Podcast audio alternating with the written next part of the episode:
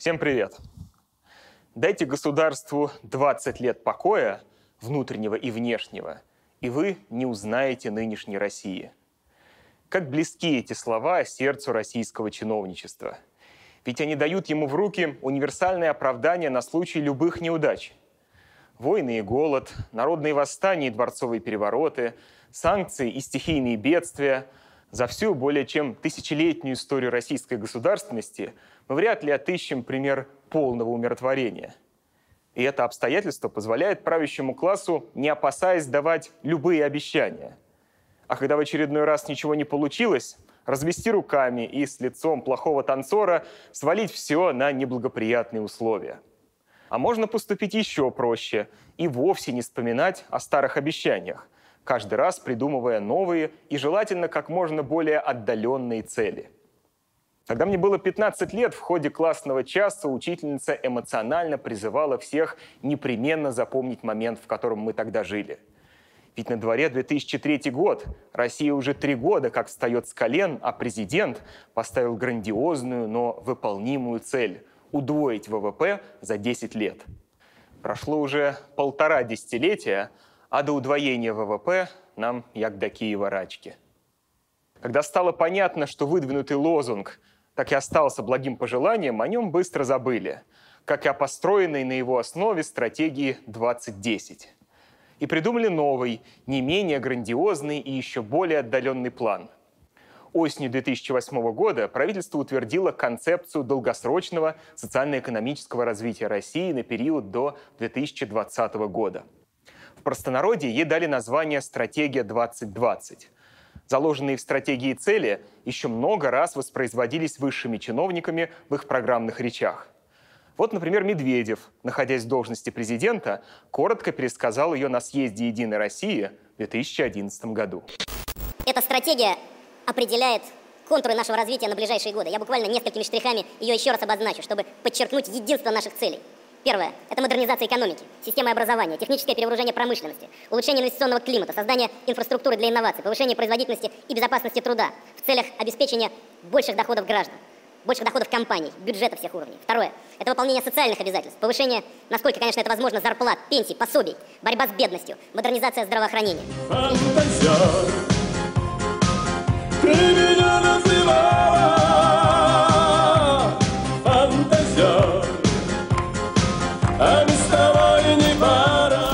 Чем ближе к назначенному сроку, тем реже авторы стратегии 2020 вспоминают о своих наполеоновских планах. А в последние годы она и вовсе исчезла из официальной повестки. Но Новый год не за горами, и окончательные итоги придется подводить уже совсем скоро.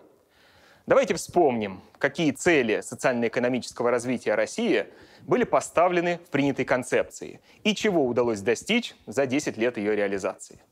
Первая цель – войти в пятерку мировых лидеров по объему волового внутреннего продукта. Честно говоря, цель очень странная, поскольку в самом 2008 году Россия уже занимала пятую строчку, опережая Германию на 100 миллиардов долларов. Далее этот разрыв постепенно сокращался, и уже с 2015 года страны поменялись местами. И это неудивительно. Последние годы Россия росла значительно медленнее среднемировых значений – несмотря на то, что мировой кризис, санкции и тарифные войны носили глобальный характер и коснулись не только нашей страны. А ведь стратегия, которую писали уже во время мирового кризиса, обещала нам ежегодный прирост в 6,5%. На деле вышло менее 1%. Как следствие, доля России в мировой экономике последовательно снижалась, упав за 10 лет почти на целый процентный пункт. Впрочем, сам по себе размер ВВП и даже его динамика не дают достаточно оснований для оценки качества социально-экономической модели. Для этого стоит использовать другие показатели, и они тоже упоминаются в стратегии. Например, ВВП на душу населения, который можно использовать как условную меру производительности труда. По нему Россия должна была сделать настоящий рывок более чем в два раза – Однако на деле рост оказался куда скромнее, лишь на 35% за 10 лет.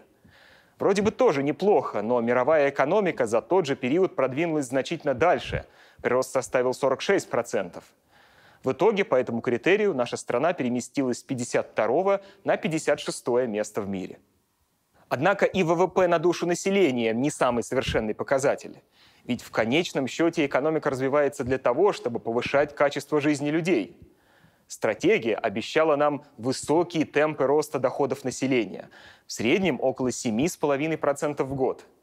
Таким образом, к 2018 году они должны были удвоиться. Но что-то пошло не так. Фактический рост реальных располагаемых доходов населения составил лишь 6,5% и продолжает падать шестой год подряд.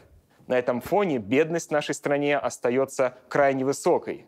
Она не только не сократилась два раза, как того обещало государство, но и вернулась к исходным значениям, как только перестали расти нефтяные цены. На эту ситуацию влияет множество факторов.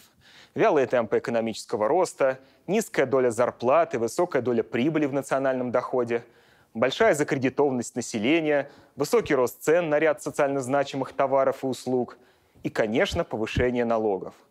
Рост НДС и акцизов выглядит очень странным на фоне профицитного бюджета. Но, может, растущие налоги идут на благое дело? Ведь стратегия 2020 предусматривала перераспределение бюджетной системы в пользу расходов на развитие человеческого потенциала. То есть приоритетное финансирование здравоохранения, образования до 11-12% ВВП. Но и здесь все не слава богу. Бюджетная политика за прошедшие годы осталась практически неизменной. Доля этих статей в расходной части бюджета сократилась в среднем на 1 процентный пункт. Как следствие, в реальном выражении, то есть с поправкой на инфляцию, поддержка системы образования выросла лишь на 9%, а медицины – на 6%. Что касается других расходных статей бюджета, то значительный прирост показала социальная политика – которой, в частности, относятся выплата пособий и пенсий разным социальным группам. Но даже ее рост на 60% в реальном выражении не сумел остановить падение доходов населения и сократить уровень бедности. Больше всего пострадало жилищно-коммунальное хозяйство, расходы на которое урезали почти вдвое. А значит, либо стоит забыть об обещании модернизировать ЖКХ, либо приготовиться к тому, что эту ношу государство взвалит на наши плечи – ведь даже в своих медовых планах правительство собиралось повышать тарифы ЖКХ выше уровня инфляции. Еще одна цель стратегии – обеспечить население жильем в объеме 30 квадратных метров на человека. И по данным Росстата этот показатель даже почти достигнут. В 2018 году в среднем на одного гражданина приходится почти 26 метров. Благоустройство в городах хорошее, а с жильем никаких проблем. Правда, официальная статистика и не скрывает, что считает этот показатель как среднеарифметическое, включая в жилой фонд и двухуровневые пентхаусы олигархов, и малогабаритные квартиры в пятиэтажках середины прошлого века. О том, что на самом деле стоит за данными об обеспеченности населения жильем, говорит постоянное появление квартир все меньшей площади.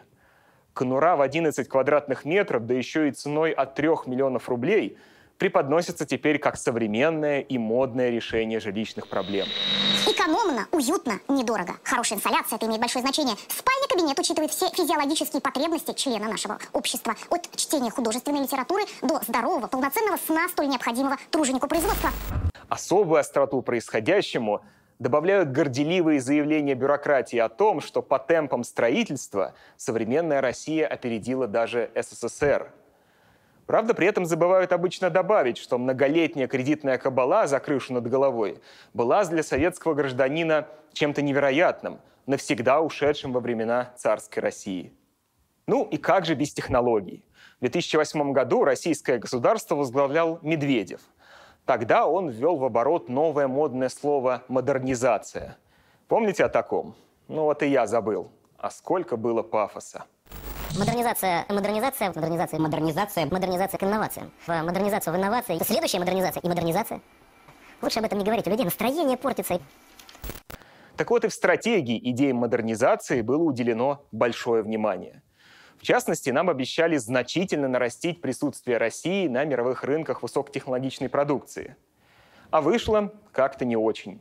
Объем российского экспорта машин и оборудования с поправкой на долларовую инфляцию – не только не вырос в разы, но и сократился на 1 миллиард долларов. В общем, с достижением целей стратегии 2020 как-то опять у нас не задалось. Но, может, я рано подвожу итоги, ведь до 2020 года есть еще полтора месяца, И вдруг все обещанные блага посыпятся на нас, как из рога изобилия, прямо под бой курантов. Но, судя по действиям властей, они результаты эти предвидели давно. Как следствие, у нас один за другим появлялись майские указы 12 и 18 года, национальные проекты до 2024 года, стратегия 2030. Если я что-то упустил в этом перечне, пишите в комментариях, будет интересно. Кстати, в Казахстане пошли еще дальше и приняли стратегию 2050, отодвинув обещание светлого будущего аж до середины века. Отличная попытка. Владимир Владимирович, берите на вооружение. Ведь когда дело дойдет до отчета о выполненных обещаниях, спрашивать за результаты уже будет не с кого. Наверное.